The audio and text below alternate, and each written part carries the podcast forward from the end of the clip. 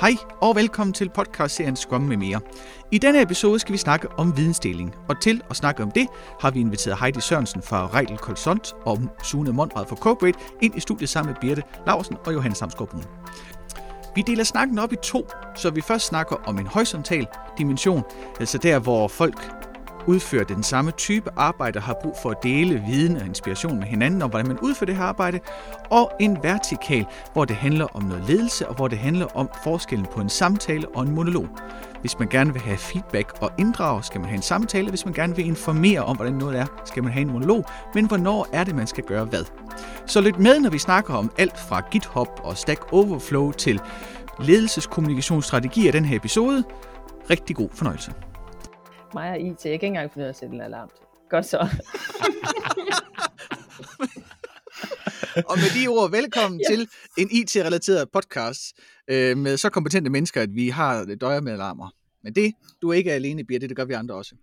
Nå, men, men vi skal heldigvis ikke snakke om alarmer i dag. Ik, ikke, så, ikke, så, ikke sådan rigtigt. Vi skal snakke om noget så eksotisk som vidensdeling, og i særdeleshed vidensdeling, øh, ja, ikke i særdeleshed, vidensdeling i særdeleshed hvad er det, der går galt? Hvad er det for nogle udfordringer, det er? Hvorfor er det, det går i fisk? Hvordan kan man gøre det? Og, og, og så kan vi faktisk prøve at snakke om, hvad man kan gøre det bedre. Vi har faktisk nogle forslag til det. Og for at øh, strukturere samtalen en lille smule, og for at honorere, at ude i virkeligheden, der er der forskellige typer videnstillinger, der er forskellige problematikker, så har vi opdelt det i to forskellige snakke.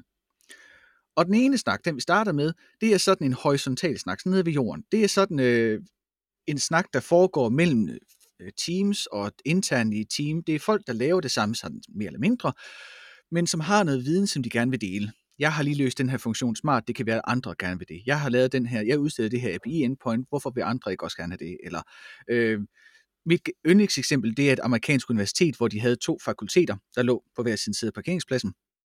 Øh, de delte kantine, det var derfor, det blev opdaget. De ene snakkede om øh, selvfortællings, altså narrativ, hvordan man fortæller, hvem man er, og de andre snakkede om hukommelse. Øh, og så fandt de der hukommelsesfolk ud, de der narrative folk over en anden bygning, de brugte noget teori, som de havde modbevist for 20 år siden. Der var bare ikke nogen, der havde sagt det.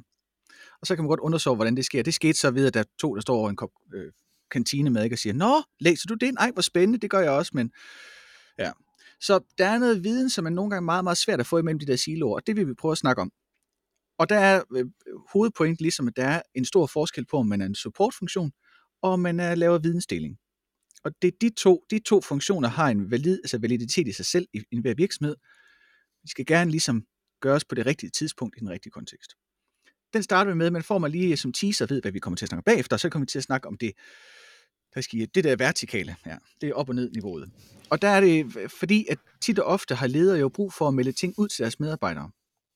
Og der er skismet ligesom, at der er forskel på en monolog og på en samtale. Begge dele er gyldige ting at gøre, man skal bare gøre det på det rigtige tidspunkt på den rigtige måde. Det giver ikke mening at have en samtale om, hvad man lærer at kode kobold, for eksempel. Eller at man skal til at kode i kobold. Hvis man ikke ved, hvad kobold er, så er man bare ikke gammel nok. Eller så kan man ringe og spørge Sune. Øh, måske. nej, det kan man ikke. Men, nej. Men, men, men der er også nogle gange, hvor en samtale er nødvendig, hvis man kommer med en udmelding, hvor udmeldingen øh, skal oversættes til handling, faktisk afhænger af, at man får noget feedback, og man så korrigerer sin udmelding. Den tager vi bagefter. Vi starter lige med den her øh, support-funktion kontra vidensdeling. Hvad ser hvad er det, I ser? Du, Suna, du havde faktisk nogle meget gode pointer med, at der sidder, at internet har faktisk vist, hvordan I måske kan gøre det her. Hvis man sidder og tænker, det kan ikke lade sig gøre, det er umuligt. At så er der faktisk noget på nettet, der ser ud til at fungere. Måske yeah, skal vi sige, altså, hvem vi er, Johannes. Nå ja, for, no, undskyld. Ja. Det er fordi, vi har været i gang, og I har sagt så mange kloge ting, så jeg har fuldstændig glemt at præsentere. Velkommen til Heidi, Sune og Birte.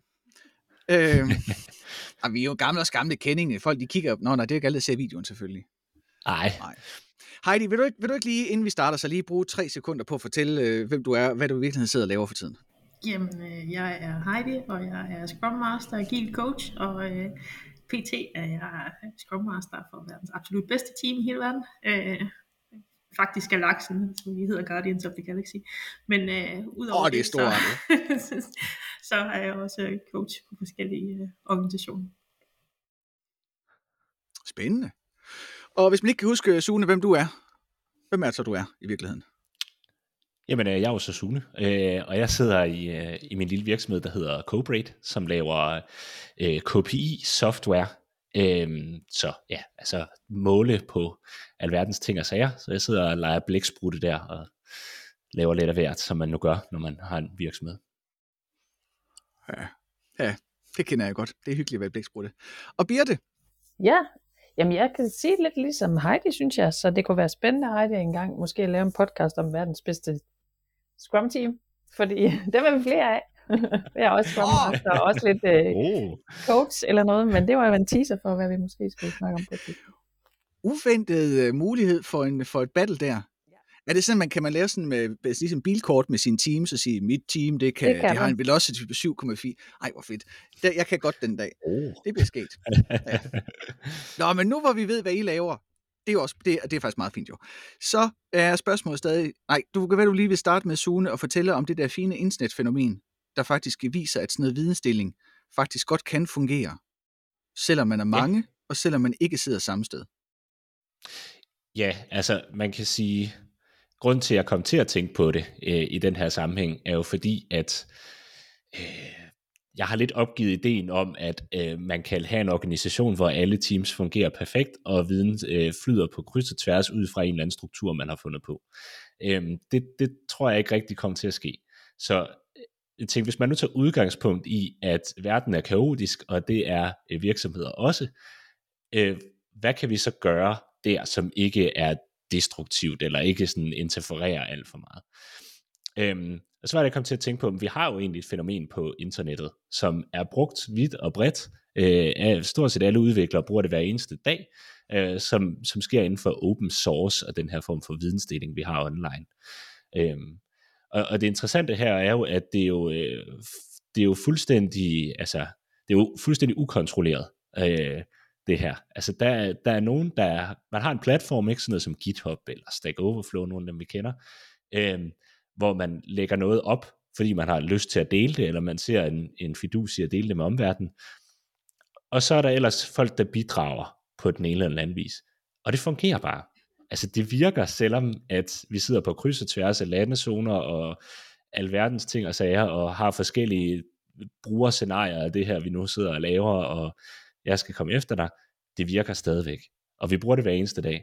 Så jeg tænker, altså i virkeligheden så er verden bundet sammen som verdens største, mest øh, komplicerede organisation, men vi formår stadigvæk at dele med hinanden, uden at vi kender hinanden. Altså jeg ved ikke engang, der er nogen, der hedder det her, der har lavet det her i den anden ende af verden.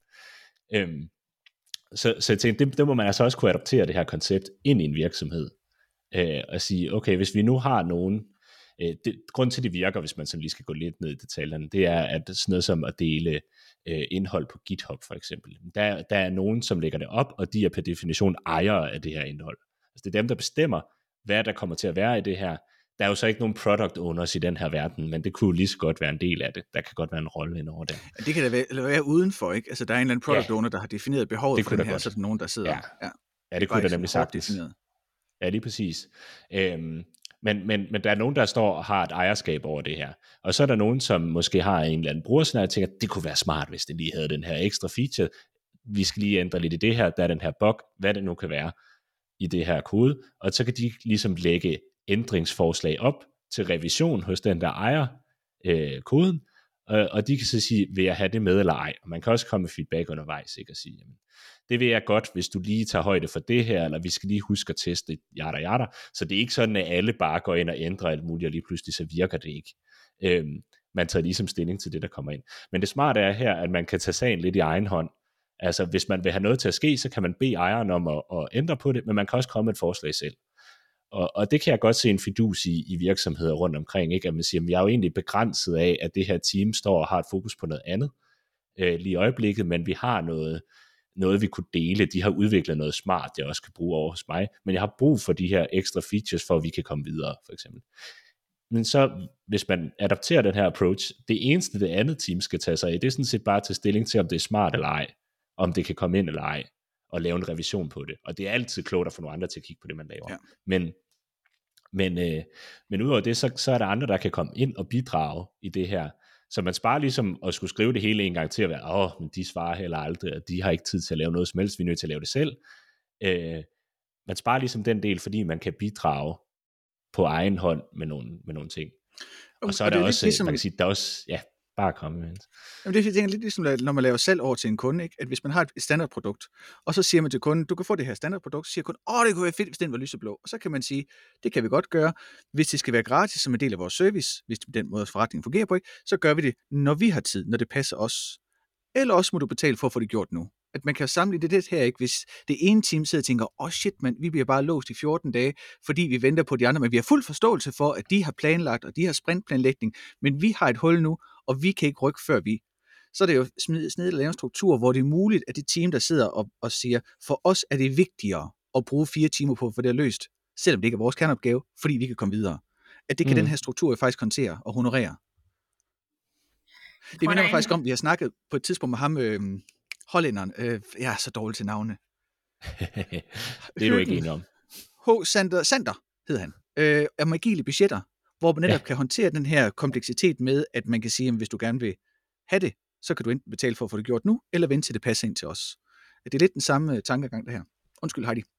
Mm. Jeg vil bare sige, at jeg tror, at det, og det at overføre den her til en virksomhed, så er der også nogle problemer, der opstår. Øh, eller i hvert fald nogle udfordringer, og det er jo motivation.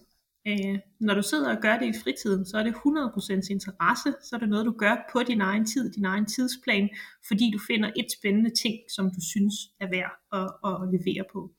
Når du sidder inde i et team, så falder du hurtigere i nogle fælder, fordi du har jo også noget, du skal levere på dit eget, på din egen sprint backlog. Du har også noget, der nogen forventer. Det kan godt være, at den her opgave den er sjovere, men din motivation ligger måske også i dit team.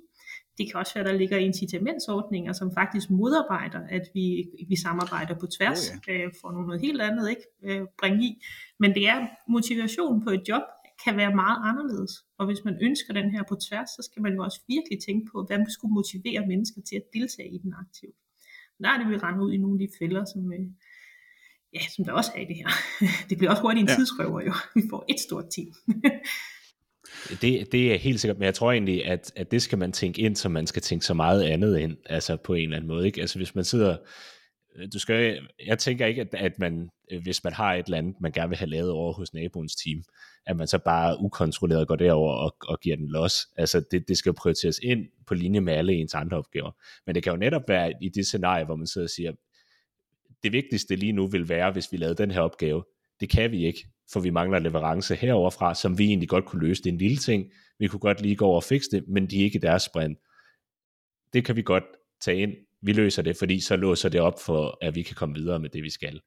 Altså der, er det sådan nogle, der kan jeg se noget synergi, men det skal selvfølgelig også prioriteres. Altså det er jo ikke sådan, at man bare leger cowboy, og så kører man derud af med det, man nu har lyst til, på, på det projekt, man lige synes var fedt herover øh, i den anden ende af biksen. Altså det, det, det er overhovedet ikke det, jeg plæderer for.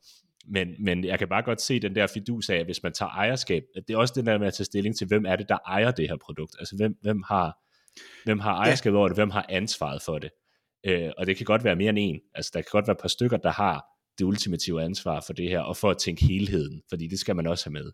Altså man kan ikke bare lukke alt ind. Vi snakkede om, hvad er det, sidste eller forrige podcast eller sådan noget, hvor vi snakker om det her med, at, at features koster noget. Altså, oh, det, ja, det, det er nemt at implementere, men det koster også i vedligehold. Og det skal yes. man også tænke ind. Ikke? Altså, man kan ikke bare tage alt ind. Øhm, og det, det ser man faktisk også ude i sådan en, en open source øh, verden her. Ikke? Jamen, der er nogen, der har en vision for det her produkt. Der kommer en masse feature forslag ind, og de siger, nej, det kommer ikke ind. Altså det her, det, er ikke, det skal det ikke kunne. Det er ikke en del af produktet. Så kan man lave alle mulige andre kringelkroge, hvor man laver en afart af det, og så har man implementeret sine egne ændringer, og det skal nok uh, lade være med at trætte jer med. Men, uh, men, men det, der er spændende, synes jeg, det er tankegangen ja. omkring open source. Ikke? Det er, hvordan ja, er præcis. det, den enkelte udvikler får lyst til at dele noget til andre, ja. uden man får noget for det. Og, ja. og hvis man kan få den tankegang ind i en organisation, fordi jeg tror, det er de færreste steder, hvor man faktisk ved, hvad er det egentlig, de laver over det andet. Ja. Altså, jeg tror ja. faktisk også, der er sådan en helt grundlæggende kulturspørgsmål i det her, hvor jeg, hvor jeg vi startede for to år siden, og det var helt klart fra starten af øh, meningen, at vi ville gerne have sådan nogle communities of practice, eller guilds. Og vi var helt med på, at de her de skal opstå organisk. Vi skal ikke tvinge nogen ind, det skal være interessedrevet, og de skal selv bestemme, hvad det er, de gerne vil snakke om, og hvordan. Øh, og fra starten af, så kom der både fra ledelse og fra medarbejdere de samme spørgsmål, afhængig af motivationen og pointen, man kunne se i det her. Mm.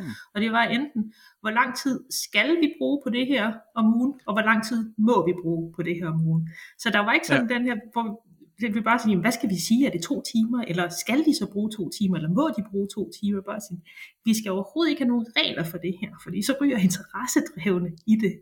Der er nødt til at lade vokse, og hvis det bliver et problem, så må vi sætte en stopper. Altså så må vi også ja. gå ind og kigge på, om det giver værdi nok. Men det er sjovt, fordi det er jo den kultur, der ligger i, at vi er så vant til at blive tjekket på vores tid, og på vores øh, værdi-output mm. et eller andet sted, at vi begynder straks at tænke i, må jeg eller skal jeg? Ikke bare har jeg lyst. Og men der er vel også behov, altså det, det er den menneskelige psyke med, at lyst kan afhænge af, hvor, så det er sådan en relationel størrelse. Lysten afhænger af, hvor meget der forventes, jeg bruger på det. Fordi hvis man nu, øh, hvis ledelsen forventer, eller accepterer, at jeg bruger to-fire timer, og min lyst først kommer, hvis jeg kan få lov til at bruge 10-20 timer til det, for det er første, jeg kan nå at dykke ned med, ikke? så har man sådan en mismask. Så den her delikate balancegang mellem, at man skal have en fornemmelse, sådan en afstemning af, hvor meget, men uden at det låser. Og så netop have respekten for, at den her forventningsafstemning kan man jo have løbende. Det kan godt være, at det giver mening, når man starter det op, at så er der nogen, der synes, det er fedt, og der bruger meget tid på det, og andre, der faktisk bare... Øh... Jeg har for eksempel den anden, du nævnte, det ved, jeg tror ikke, du nævnte den eksplicit. Du nævnte GitHub, ikke? Så, nævnte du, så snakker vi om Stack Overflow. Mm. Og Stack Overflow har jo sådan en, en reputationssystem, som fungerer rigtig godt, fordi det ikke er en arbejdsplads. Det er ikke, fordi det ikke er en arbejdsplads, men det fungerer godt derinde, fordi nogen får point, og så bliver man øh, rated op, og så kan man bruge det så til at vise, at man er dygtig. Øhm, og der, det kan være svært at replikere i en virksomhedsstruktur. Ikke? Fordi det kan være svært at belønne nogen. Altså, hvad skal man så have mere løn eller et eller andet? Men det er sådan, hvad det er. Men der er jo nogen som mig, for eksempel, som bare går ind og aldrig svarer på noget. Jeg finder kun svar. Altså, jeg, jeg, jeg stiller længere spørgsmål, for jeg kan ikke finde ud af at formulere det. Og jeg må faktisk ikke stille spørgsmål, for jeg har ikke nok point endnu, hvis nok jeg skal det sammen. Så der er nogen, der vil der også være nogen i team, som egentlig bare gerne vil finde svar, og der vil være nogen, der synes, det er pisse fedt at sidde og levere svar. Og det skal mm. man også finde ud af. Så lige børn, man kan ikke rigtig sige, at alle i teamet skal bruge to timer, eller ingen må bruge Nej. mere. Nej. Så der er nødt til at være den autonomi i teamet, ikke? at teamet kan finde ud af, hvad, hvad det giver mening. Men der er også tit, altså det tror jeg også, vi har snakket om tit, der er jo, hvad skal man sige, der er jo høvdingerne, der, der har et eller andet produkt, de sidder med, eller et eller andet. Men der, sidder, der er også nogen, som, som egentlig er guruer, eller hvad man skal sige i virksomheden, ikke? som har sidder med en enorm viden inden for et eller andet, og som er derfor meget eftertragtet og man kan sige, ved at, at dele det på den her måde, altså jeg er stor fan af, hvis man på en eller anden måde kan, kan gøre det mere transparent, hvilke svar man giver, i stedet for at have et eller andet, så tager vi lige et teamsmøde, hvor vi lige kan snakke om det to. Altså, det svarer lidt til at tage privatundervisning i hos en eller anden øh, lærer, ikke? Altså, det er, sådan, det er også fint nok, men det er også dyrt. Øh, hvor det, det er billigere hvis vi kan sprede det her lidt ud, så vi har en hel klasse, eller, eller vi har øh, andre, der kan få gavn af det her. Og det er jo det som noget, som, som øh, Stack Overflow kan. Ikke? Der sidder nogle guruer derude, som er villige til at svare på spørgsmål. Og, og derfra, der er det for evigt på internettet. Så folk er gode til at referere tilbage til andre svar og sige, der er en, der har svaret på et lignende spørgsmål herover. Det lægger platformen også op til, at man får point for. Altså i det her tilfælde, ikke at sige, hvis du kan finde et svar, som er givet allerede, så er, altså, så er det også fedt, for man gider ikke have det samme indhold igen og igen og igen. Øhm, Men det er svært at se, måde... synes jeg, hvordan hele setupet kunne komme til en stor virksomhed. Altså det, ja. som vi prøver i virksomheden, det er netop, som du siger, øh, Heidi, ikke? det er de der guilds, det er de der communities, der ja. skal vokse nedefra. Øh, men det er, det er svært, fordi hvordan får du den der kultur ind i en organisation, når de netop øh, bliver punket, vi skal nå det her, vi skal ja timeregistreret der, vi skal... Det, øh, den er svær, den der vidensdeling. Den er jo i virkeligheden meget koblet til det der med budgetterne igen. Altså fordi det er det der med, hvad skaber god værdi for virksomheden. Og den nemmeste måde at måle god værdi på virksomheden, det er, hvis du bliver et sted. Så kan vi ligesom måle det, du laver inden for den her kasse. Men, men man kan sige, det der måske i virkeligheden ville skabe god værdi for virksomheden, var hvis vi kunne sprede lidt af din aura, eller hvad skal man sige, din viden ud, så andre også kan få gavn af den. Og det er svært at måle, for det går lige pludselig på tværs af alt muligt. Og så er det sådan, okay, det er godt, at du har brugt 50% af din tid uden for teamet. Ja, det skal altså nu skal vi lige passe på, hvad vi, hvad vi lægger op til her. Ja, der sidder men, nogle Scrum Master og tænker, nej! Nej, det, det er måske også bare mere, det er godt, at man har sat lidt tid af til, at, at der er en, der er okay, der godt må gå ind og svare på andre spørgsmål øh, et eller andet sted og, og det kan gavne hele virksomheden, men det er bare ikke så, altså det er ikke så nemt lige at måle på den her måde, ikke? Og, og, og derfor er det svært at sende ind i budgetterne, og, og lige pludselig ser det ud som om det her team ikke leverer det, de skal, men ja. størst set har de måske leveret den bedste værdi for virksomheden. Det er faktisk uh, måske ja. lige netop uh, en kobling over mod den anden uh, mere vertikale. netop, hvad melder man ud, og ja. hvad vil man i virkeligheden? Fordi hvis man stiller mm. sig på ledelsesølkassen og siger, at vi vil gerne være en lærende organisation, så skal man jo netop også bakke det op med tilladelse til det her. Så skal man jo gøre det helt tydeligt og klar i alle led, at det er faktisk øh, det, det er noget, du må, det er noget, du skal, det er forventet af dig, at du bidrager til den her fælles videnspulje. Og så skal man jo til at blokere for, hvor meget andet, der kommer ind i timen. Så er vi jo nødt til at skære ned på vores forventninger, så der ja. er plads til det. Ja. Inden vi lige tager den, for den der, man kan næsten sådan mærke, hvordan den sådan trækker en over i det der kaninhul med, fordi den er godt, den er, den er besnærende, for du er fuldstændig ret, Heidi, hvis man ikke, hvis der kommer sådan, I skal være lærerne, men gerne i fritiden, og gerne ja. på den halve tid, og forresten ja, også, øh, uden det har nogen omkostning, ikke? Men igen, jeg kan faktisk gerne, jeg sidder og tænker, man skal lige lytte den der podcast, vi havde med Gile Budgetter, fordi det er faktisk noget af det, at det kan, netop at man faktisk kan håndtere, at man har et teammedlem, som faktisk kun leverer 50% ind i teamet, men man så kan dokumentere og synliggøre, hvor de andre 50% bliver brugt til, og få det regnskab til at gå op, så teamet ikke bliver smadret i knæ af ikke at skulle levere mm. nok. Det er en kompleks størrelse, men man kan faktisk med det der agile budget-tankegang. Den her vidensdeling, og det der, det der Stack Overflow har lykkedes med at gøre, det er jo at sikre, at det ikke bliver en supportfunktion. Altså i Stack Overflow-regi handler det om, at når folk så går ind og stiller et spørgsmål, der har været før, så får de en losing og får at vide, kig derover. Altså der er sådan en, der er en, både fordi at man, som du siger, Zuma får point for at referere til andre svar, ikke? men der er også sådan en kutume og en kultur i det univers, at hvis man finder det samme spørgsmål, så bliver man pænt og høfligt bedt om at gå ud og lede der, hvor det er besvaret på, fordi der er ikke nogen, der gider sidde og svare på det samme. Og det er den der, det der problematikken, det er, at vidensdeling skal ikke glide over og blive så, en supportfunktion, hvor det lige er nemmere at skrive til, fordi de ved altid lige, har jeg nogensinde overhørt dengang, jeg fik en mail fra en juniorleder, der spurgte mig, hvornår juniorerne de mødtes i dag, og så skrev jeg tilbage til hende og sagde, det ved jeg ikke, jeg er bæverleder, så skrev jeg, hvorfor, hvorfor spørger du mig? Så skrev hun, fordi du svarer hurtigt. Og jeg tænker, det er, sådan, det er et meget godt eksempel på det her. Det det er jo fuldstændig pløk umuligt. Ja. Hvis man først er blevet fanget i sådan en supportfunktion, hvor man leverer vid, altså viden til virksomheden, og man gør det hurtigt, fordi man er flink ved kollegaer, de skal ikke sidde og vente på mig, at så siger det bare mm. bang, og så får man lige, lige over nakken, fordi så får man at vide, at man bare bliver spurgt, fordi man svarer hurtigt. Og, så... og det, er jo, det er jo der, vi netop starter med at lave de her helte, vi har snakket om øh, ofte. Ikke? Altså, det er dem, der kan og gøre det, selvom det ligger lidt ud for deres øh, arbejdsområde, og den er næsten ved at begrænse igen, når først man kommer ja. ind i den rolle der. Altså, det er så svært at komme ud af igen. Når folk ja, så, så, så stikker du en lillefinger, og så er du bare... jeg ser faktisk ja. også det ske ved chefer, fordi at Teams ikke selv gider at tage svar. Altså, så de bruger faktisk cheferne som supportfunktion her. Og det har bare så skidt, det er skidt. Men, øh. Ja, det er rigtig skidt. Men det er faktisk en sjov ting øh, ved det her, ikke? Altså, det er jo det der med, at man, at man snylder, øh, hvad skal man sige, for meget på, på det, i stedet for at levere sin egen tid og energi i, og faktisk at finde svar øh, på det. Og der er det jo sjovt med sådan noget som det der med Stack Overflow, ikke? hvor man siger, Johannes, du får ikke lov at stille spørgsmål, fordi så vil du snylde på fællesskabet. Altså, ja. du er nødt til at give nogle svar først, og gå ind og sætte dig ind i nogle ting så har du leveret værdi nok ind i fællesskabet, til du får lov til at stille spørgsmål. Og, ja. og det er den og tanke, faktisk også at svare. Vil sige. Altså, ja. jeg, må, hvis jeg, jeg fandt faktisk et spørgsmål forleden dag, for første gang nogensinde, hvor jeg tænkte, det kan jeg faktisk svare på, og så sagde den, du har ikke point ja. nok. Jeg kan få lov til at skrive en kommentar til et svar, og på den måde ligesom ja. langsomt opbygge. Ja, men det er meget gradvis indkøring. Altså, der er virkelig ja, det er det. hård anke med og det er måske, af det, det, det, er måske det, du spørger, når du siger, Birte, hvordan døvlen kan man kopiere det her en virksomhed, det er, at det er mm. sådan noget, altså respekten for, at det her, det kræver klare udmeldinger fra ledelsen, om, at der bliver allokering af ressourcer. Og så kræver det en respekt og forståelse af, at det her, det tager tid. Men det er ikke et trylleslag. Øh, fordi hvis man tror, at det er bare det, vi gør i dag, så bum, så kører det. Hvis man tror, det er bare et system, man ruller ud, så går man galt i byen. Der skal være, der skal være ejere på det her. Der skal være nogle tovholdere. Vi har set, vi sad forleden dag i Sune og hygge os med et, et uh, GitHub-projekt, ikke, som, hvor ejeren var blevet uh, ikke gad mere, og så sejler det bare. Så der er nødt til at være tid til, at man kan følge til dørs, og tid til, at der er nogen, der er heltene og overholder reglerne, og sørger for at levere indhold, og sørger for, at rammerne bliver overholdt. Men det er faktisk også, jeg, jeg tror faktisk det der med, om man, om man leverer, altså om man må bruge tid på det og sådan nogle ting. Altså jeg tror, hvis, hvis man har sat tingene op øh, på en måde, så, så, så er det faktisk også muligt at tracke for eksempel, om det her bliver brugt af andre teams, øh, det man sidder med og har leveret. Og, og hvis det gør det, så har man jo en måde ligesom at vise på, at det her er relevant, fordi de her fem andre teams faktisk også bruger det.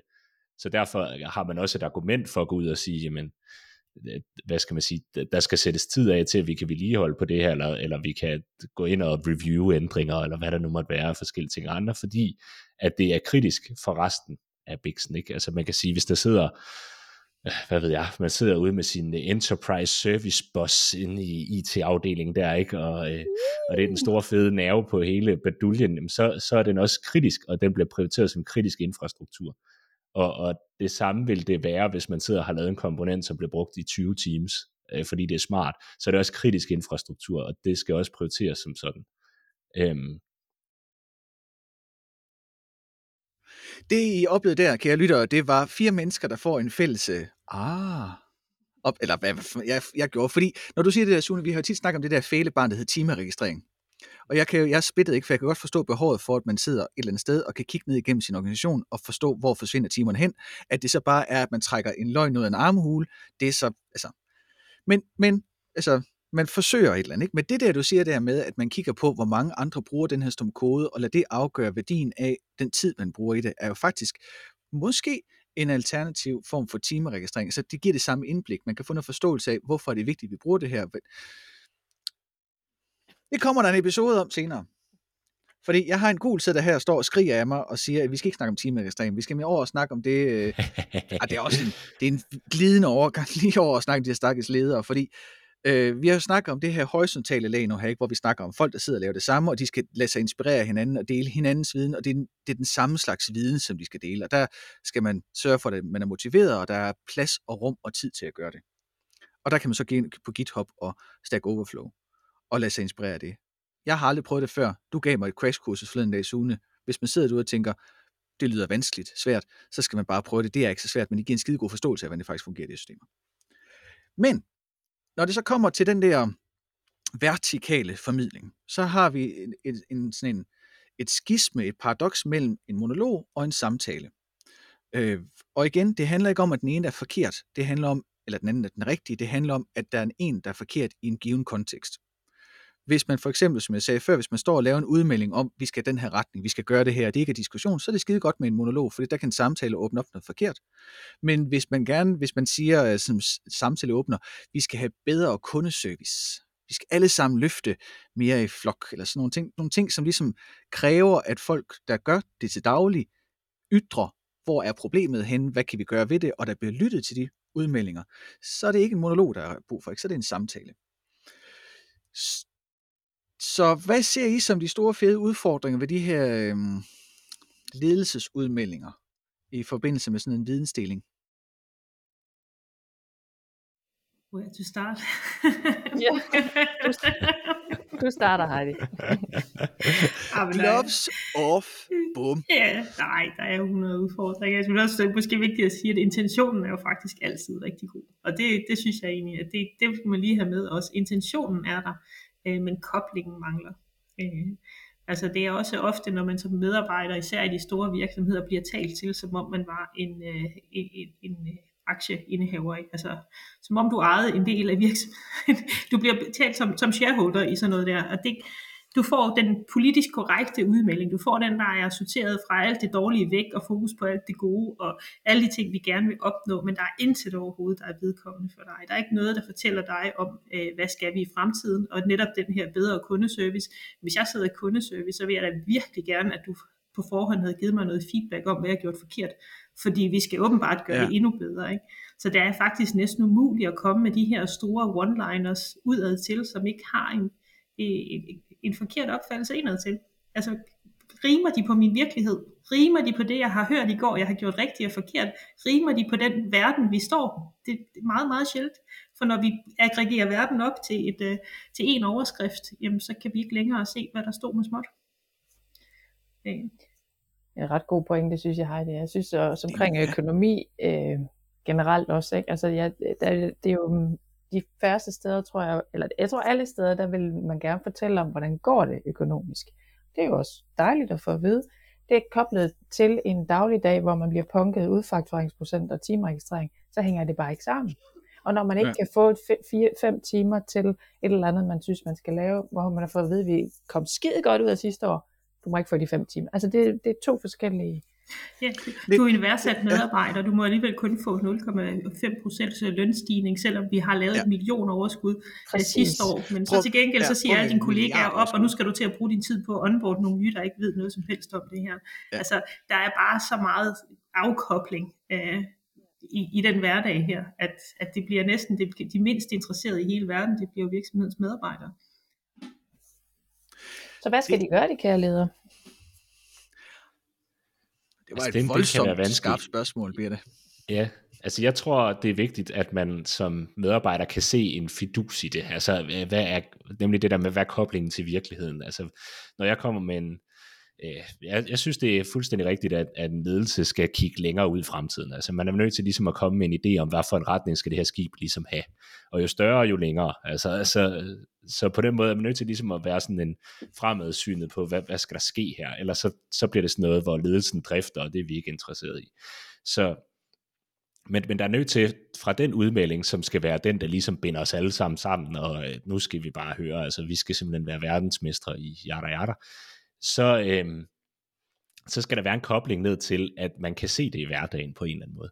Og, og jeg synes, der skal være, det skal være, altså det er det der transparens, som jeg tror meget på tiden, for altså det der med, at man siger, at der skal være fuld transparens i virksomheden, det er også vældig fint, men, men, men det her, det skal, det skal ligesom hænge sammen med, at det vi laver i morgen, det skal jeg vide, hvorfor har det en relation til det, vi skal lave om 10 år. Altså, det, det er ligesom, hvad er det? Det kan godt være, det er baby steps. Altså lige nu er vi nødt til at gøre de her ting færdige, efter det kommer der et andet projekt, og det er en prioritering, fordi sådan og sådan og sådan og sådan. Altså man skal kunne se kæden af, af begivenheder, der hænger sammen, for at vi opnår et eller andet. Og så tror jeg egentlig, man kan være okay med at lave en hel masse dumme ting, eller vi er nødt til at spare lidt nu, for vi skal bruge penge om to år, eller altså, men, men det der med, at man ikke er ærlig og transparent og, og, og fortæller de rigtige ting, altså man må godt gå i detaljer, hvis det er de rigtige detaljer. Altså, så, så det er også det der med ligesom, du kan, ikke, hvordan, du kan godt melde noget ud på tværs af organisationen og give en fælles ting, men det skal også følges op af, at det så bliver altså, specificeret efterfølgende. Okay, nu sagde jeg den store leder, sådan her, i vores BIX betyder det konkret sådan her. Altså, så man får den der forståelse af, hvordan verden hænger sammen. Øh, en tanke, fordi ellers er det sådan en fordumning, ikke? Ja. Kunne, kunne det, altså, fordi en af de ting, som der er jo er lidt pussy i verden her, det er jo, at altså, de her øh, rutinemæssige perioder, vi lægger ind. Et år, nogle øh, virksomheder, hvis de er rigtig stykke, så får de en strategi for hver år, og nogle, hvis de prøver at være lidt mere fremsynet, så gør de det hver fjerde år, eller en femårs strategi, eller en 20-års strategi, eller hvad det nu er for noget. Ikke? Hvad nu hvis øh, man rent faktisk ikke satte sig for at lægge, lægge det her ned på en åndssvag tidslinje? Altså ligesom vi vil jo helst bare have, at vi vil gerne levere noget kvalitet, og så skal vi nok finde ud af, hvor lang tid det tager at levere det. Hvis man nu i stedet for at vende sit strategiarbejde rundt, og så prøver at sige, hvad er det, vi gerne vil opnå, og så spørger sin organisation, hvor lang tid vil det tage at opnå det her? Så kunne man jo faktisk få en strategi, der havde en naturlig deadline, hvor man så skulle revurdere den. Og det tror jeg måske ja, kan give lidt mere ja. mening, fordi så kommer du væk fra flosklerne. så kommer du væk fra ja. det der kunden i centrum og medarbejderne i fokus og alle de her ting. Og så får du faktisk sat et, nogle konkrete initiativer, du gerne vil lykkes med, og du får organisationens bud på, hvor lang tid skal der til at lykkes med dem. Ja, jeg tænker, at, at øh, når vi snakker om samtaler, så er det bedste udgangspunkt for en samtale, det er at starte med at holde kæft og lytte. Og det er måske det her udgangspunkt. Ikke? I stedet for, at man som leder stiller, tænker, nu skal I starte samtalen, det betyder, at jeg skal stille mig op på prædikestolen og berette det glade budskab og fortælle, hvor vi er om fem år. At måske skal det starte et andet sted. Det betyder ikke, at det ikke skal følges op med en prædiken en udtalelse fra ledelsen, en vision, en målsætning, et eller andet storartet, som man kan stå op om morgenen og tænke, det er den, det der, vi skal hen. For det, det motiverer, det inspirerer, men det skal måske bare starte med, at man lige finder ud af, hvordan verden hænger sammen. Men nu jeg, kommer jeg, så lige en fordom på mig, ikke? også fordi uh. ja, det kan være svært for ledere at starte med det, fordi når man har munden fuld af ord, så kan man ikke lytte. det er, det er, den er, det er også fra den her støjfri det, det, det er meget... Nå, videre.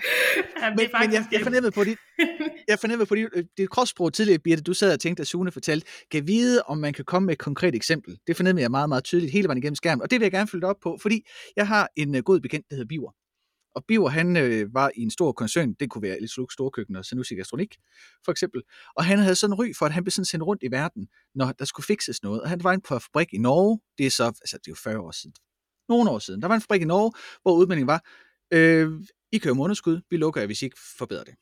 Ret kontant udmelding til medarbejderne. Ikke? Medarbejderne står og tænker, øh, hvad skal jeg så gøre i morgen, der er anderledes, end jeg gjorde i dag. Og Biver, han er sådan en typen, han gik derop, og så øh, startede han med at møde op en halv time før den første møde ind, det er altså klokken kvart over kvalme eller sådan noget, ikke? så stod han og sagde goddag til dem alle sammen med hånden, fordi han, skulle, han, han vil gerne have en personlig relation til dem. Han vil gerne se dem i øjnene, han vil gerne se, at, at, se, at de så ham.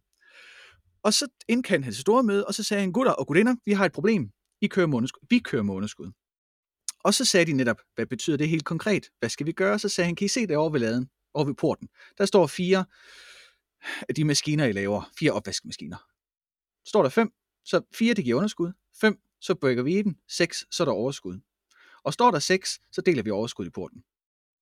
Og det var til at forstå, ikke? Alt det der floskel med et fint regneark, han godt kunne sætte op og sagt, at vi skal øge effektiviteten med 10%, det er fuldstændig samme. Han gjorde det bare om i vaskemaskiner, og det var bare synligt for dem. Da måneden, der så var gået en måneds tid, de skulle have deres løn, så kommer økonomichefen ned og spørger øh, Biver og siger, du sagde, at vi skulle dele, for der var der stod seks vask opvaskemaskiner hver dag. Ikke? Så der var penge, der skulle deles. Så siger økonomichefen der, skal jeg så ikke bare lægge det oveni som bonus på lønnen? Så jeg bliver niks. Jeg skal have 150 kuverter med delt overskud i, i kolde, hårde kontanter. Og så stod han fredag den sidste af måned, værsgod, værsgod, værsgod, og blev helt svedig i hænder, ikke, og slidt Men fordi at det skulle være konkret, altså den ekstra indsats, der var synliggjort ved, der skal stå så og så mange derovre, og hans øh, løfte om, hvis der står det, så deler vi i porten, mine damer og herrer, at det skulle ligesom manifestere sig i en fysisk handling. Og det synes jeg er et meget fint bevis på, når man sidder derude som leder, eller som Scrum Master, eller som et eller andet, og lytter og tænker, ja, det er meget fint, idioter, men hvordan gør man det konkret? Det kan man godt. Det betyder ikke, det er nemt, men det kan godt gøres konkret. Og udfordringen er, og det er der, hvor jeg tænker, at man som, det er det, man har som leder, lederansvar. Det er det, man skal kunne, og det er det, man skal gøre. Det er, at man skal gøre det konkret. Det er det, ens opgave er det er, hvis man har nogle folk, der render rundt og er pisse effektive og smølfer og vidensdeler og supporter, alt muligt, det kører bare.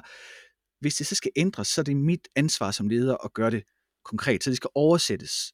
Så de der store udmeldinger derfra, det er godt, at de skal et par led igennem for at blive oversat. Nogle gange kan de køre et hug fra topledes ned til bunden. Nogle gange skal de igennem nogle trin for at blive oversat til noget, der giver mening. Men det er må være mit ansvar som leder. Og så er det medarbejderens ansvar at lytte. Og være opsøgende en gang imellem. Ikke?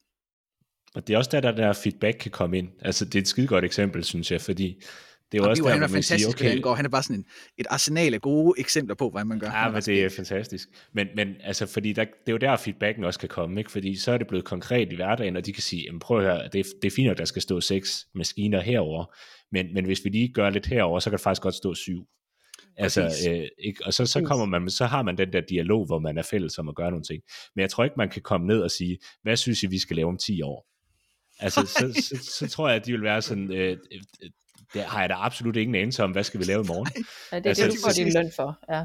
Ja, det skal du da finde ud af, ikke? Og, og det er også derfor, jeg tænker, at man skal selvfølgelig lytte, og man skal have en idé om, hvor verden er henne, men man er også nødt til at kigge ud i verden og se, hvor verden er henne om 10 år, og spørge nogen, der er klogere og smartere og federe et eller andet sted, øhm, til at finde ud af, hvor det er, man så skal hen. Men der er jo også synes netop jeg, i som, den der faktisk, øh, ja. netop der, hvor det siger, første gang kunne du ikke have spurgt de her mennesker med opvaskmaskinerne, hvad skulle man gøre? Men lige så snart de har fået Nej. medindflydelse på resultatet, så kan du godt spørge ja. dem næste gang. Måske Præcis, strategien ja. ikke behøver at være kunden i centrum. Måske strategien bare kan være, at vi skal have sænket udgifterne ved drift. Øh, altså, hvad nu hvis vi bare prøver at være mere effektive ved at prøve at spørge vores medarbejdere, hvad kunne gøre os mere effektive? Altså, så kunne vi jo lade være med at tjene flere penge, og bare lade være med at bruge flere. ja. Altså, det Men det er altså for nemt. Vi skal have ja. en, øh, jeg har været udsat for, at man, vi skal have lavet et kunde øh, tilfredsmålingssystem, hvor jeg spørger dem, kan vi ikke spørge supporten? Ved de ikke, hvem der er tilfreds og hvem der ikke er tilfreds? Kætteri! Hvor de kigger på mig som om... På bålet. Det kan man ikke. Falde... Man kan ikke bare spørge folk, der sidder og snakker med kunderne, hvad kunderne mener. Nej, så nu skal vi have noget NPS-score. Kan du huske det, Heidi? Oh, yes, ja. yes, yes. Ja, man kan godt ja, gå oven efter vand. Ja, det skal jeg. var inde og høre på et tidspunkt i Musikhuset. Der var sådan et debatarrangement med øh, tre øh, midalderne hvide mænd. Øh, ellers ganske fornuftige fyre. men, ja, det var nødt til lige at komme ind. Men, ja, ja, ja. men ellers, ellers er jeg ganske fornuftige mennesker sådan rundt omkring. Men et emne kom de ind på, hvor at jeg bare var fuldstændig paf over, hvad det var for en verden, de levede i. Og det var ledelse. Øh, hvor den ene var leder og sad og fortalte historien om, hvorfor han var moderne leder Øh, fordi at først så havde han jo med sin, sig selv og sin nærmeste ledelsesgruppe lagt den her strategi. Så havde de øh, gennemgået den med det næste ledelsesgruppe. Og så til sidst så havde han præsenteret den for medarbejderne og inviteret dem til at give feedback. Og det var ligesom det revolutionerende ved den her, hvor jeg bare tænkte, okay, de her mennesker, som jeg ellers synes er meget interessant at høre på, puff, der, der røg bare fuldstændig fra hinanden lige nøjagtigt der. Fordi hvad er det for en verden, man lever i, hvor du går ud og spørger mennesker, altså spørg dine medarbejdere, dem der møder dine kunder hver eneste dag, dem der går og laver alt arbejdet på gulvet, dem der rammes i sidste led af de 50 mennesker, der har siddet og været kloge på deres vej først. Altså, ja. hvordan bliver du en moderne leder af til sidst, når alting er faktisk printet i 500 eksemplarer, beder dem om feedback? Det var virkelig Ej, man- rystende for mig at se godt- det der. Jeg var godt- næsten ved at rejse mig op og gå. Ja, man kan godt blive sådan rigtig træt helt ind i kroppen, var. Og det er en mand, der bliver hævet frem i medierne som en moderne leder. Altså, undskyld, det er sgu ikke mærkeligt. De skulle jo biver frem i stedet for. Ja, Ja, det er præcis. Præcis. Ej, men Biver, han havde mange- mange år før sin tid. Altså. Ja, ja men Biv havde, der er faktisk to andre sjove ting, han gjorde, der er meget konkrete. Så skal jeg nok lade være med underholde med flere. Den ene, det var, da de ringede ned fra Frankrig, da hovedorganisationen spurgte, Biver, vi skal lave en statistik over, hvor mange sygedage I har. Så sagde Biver, det har jeg ikke. Det skal du da have, Biver, for man skal registrere, hvor mange sygedage folk har. Så nej, jeg stoler på mine folk. Og, og, så stoppede det bare der. Altså, der var ikke mere pis. Der, det skete så også, der kom en en gang, ind, der spurgte, altså ny medarbejder, altså, så spurgte hun, øh, eller ham Peter, som jeg havde været der i mange år, altså, kan jeg bare gå til lægen, bare sådan, altså, så, altså jeg skal ikke, altså, ja ja, så kan jeg jo bare snyde helt vildt. Det gør du bare ikke. Nu har vi brugt 10 år på for det her op. Du skal ikke komme og pisse på det. Så der skete den her magiske ting med, at Biver han gav rammer, og gav ansvar og tillid, ikke? Og så sørgede de ligesom selv for ret kontant over igen. Det var så, ja. Den anden ting, han gjorde, det var, øh, apropos sådan nogle udmeldinger med langsigtet horisont, ikke? fordi det, man kan godt tænke, at det kan være svært som leder at sige, vi skal øge vækst til 10%. Det er sådan de her floskeludmeldinger, hvor vi tænker, åh. Biver han sagde, nu skal I høre, gutter, vi omsætter for 80 millioner nu. Vi skal op på 100. Rammer vi 100, så er der en bonus på 2.000 kroner. Han var- glad for at give bonusser, ikke? fordi det var også ligesom motivation for et ekstra indsats, men han tjente jo 20% på de der 20 millioner, ikke? så han har råd til at give noget også. Ikke? Altså, igen den der retfærdighed med, hvis virksomheden tjener mere på, at jeg knokler mere, så skal det også gerne falde lidt af på mig. Det giver ikke mening, at virksomheden Mm. har et milliard overskud, og jeg skal gå ned i løn, for eksempel. Ikke? Det sker jo også. Så Bio han var glad for det. Så siger han, hvis vi rammer 90 millioner, så får I 2.000, rammer vi 100, så får I 10. Så var jeg spurgt, hvad hvis vi rammer 110 millioner? Så sagde han, så, så går vi sgu ud og spiser. Hele banden. "Men Hvad hvis vi rammer 120 millioner? Så bliver vi lige teste ham, ikke? Og så tager, vi, så, så, så tager vi til Venedig med familier, hele lortet. Og de ramte 125 millioner. Bumfaldre, ikke? Så inviterer en hele røvfulden til Venedig, og de har med altså, vedhænger hele gedødmer, og så ringer bestyrelsesformanden og siger, Biver, jeg kan se i jeres regnskab, at du har brugt øh, ret mange penge på at invitere alle dine medarbejdere, inklusive ægtefælder til Venedig. Og så siger Biver, ja, altså hvad er problemet? Jeg tjener 45 millioner, 20% i overskud, der er fint penge til at dække det. Nå, nå ja, men altså, du, du skal lige spørge mig, du skal lige spørge mig først den anden gang, du gør det. Og så at man tænker, Så "What, skal han også lige spørge, om han må lave overskud, tror jeg. Ja, lige præcis. Jeg har tænkt mig, det er 45 millioner ekstra. Hvad synes du om det? Nej, nej, det vil jeg godt. Så, Nå, så, det så, der, så gør så, vi ikke det. Nej, så glæden ved historien er selvfølgelig, at der sidder ledere, du ikke, som er gode og som kan gøre det. Og, og dem, der har svært ved det, der er fortællingen også, det er svært. Det er træning og det er øvelse. Det der er den, det trælse også, det er, at selvom der sidder en god leder, så kan det godt sidde idioter ovenover. Så der kan, man, man kan være heldig at sætte sådan nogle propper i, hvor der kan opstå noget fornuft. Jamen, der skal jeg man tror, det altså er også. vigtigt, at vi ikke siger idioter, faktisk. Fordi det siger jeg Ja. ja. tit. Men det er mennesker, der gør det bedste, de kan. De skal bare, det er deres adfærd. Vi har bare et system, som har gjort, at de agerer, som de gør. Så jeg tænker, at det er jo derfor, at vi påstår, Heidi og jeg, at vi kan tjene, vi kan tjene, tjene virksomheden nogle penge hjem ved at være udfordre dem til at ændre deres adfærd. Det er mega svært for ledelsen at ændre adfærd. Og det skal man også bare huske. Ja, man er kommet Ved op i toppen på en adfærd, og så får man pludselig at vide, nu skal der en anden adfærd til at blive på Præcis. toppen. Og den her, altså et hierarki er jo helt auto, altså det er jo kendetegnet ved, at jeg skal spørge næste led om lov. Så der er faktisk ikke særlig meget øh, øh, lov til noget som helst til at bevilge et kursus til 500 kroner, når du kommer ned på de sidste linjeledere. Ikke? Så du har det, det her, det skal starte ved den absolut allerøverste top. Øh, og det er der, det er nødt til at starte. Og det er nødt til at starte ved, at man ansætter nogle mennesker i sin øh, ledelsesgruppe, som har lyst til at udfordre, som tør udfordre, som ikke sidder der, fordi de har klappet skuldre, men rent faktisk sidder der, fordi de har stillet spørgsmål. Og at man så inviterer til feedback på det niveau. For hvis du venter, altså hvis du ikke gør det, så får du aldrig noget ud i noget. Det, mine damer og herrer, tænker jeg faktisk var så klogt sagt, så øh, jeg synes ikke, der er ved at sige mere. Udover at jeg synes, det er værd at lige blive at gentage, vi synes faktisk, at, at vi har respekt for adfærd, og vi synes ikke, folk er idioter. Det er svært, det her.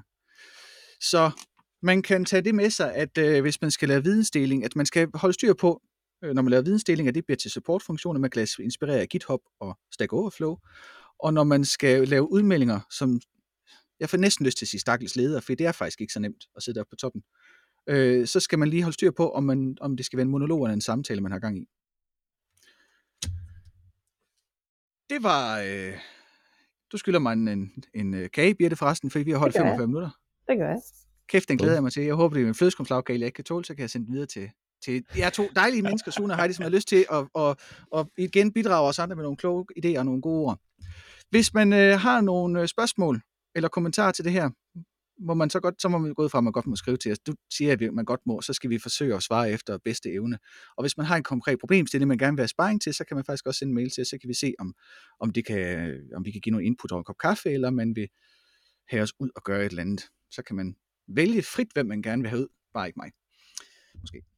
Men tak, I dejlige mennesker, fordi I har lyst til at snakke om det her, for jeg synes faktisk, det er et, et godt emne lige at forvente. Og til jer derude, så håber vi, at øh, I har fundet ud af det, og at I har lyst til at lytte med en anden gang.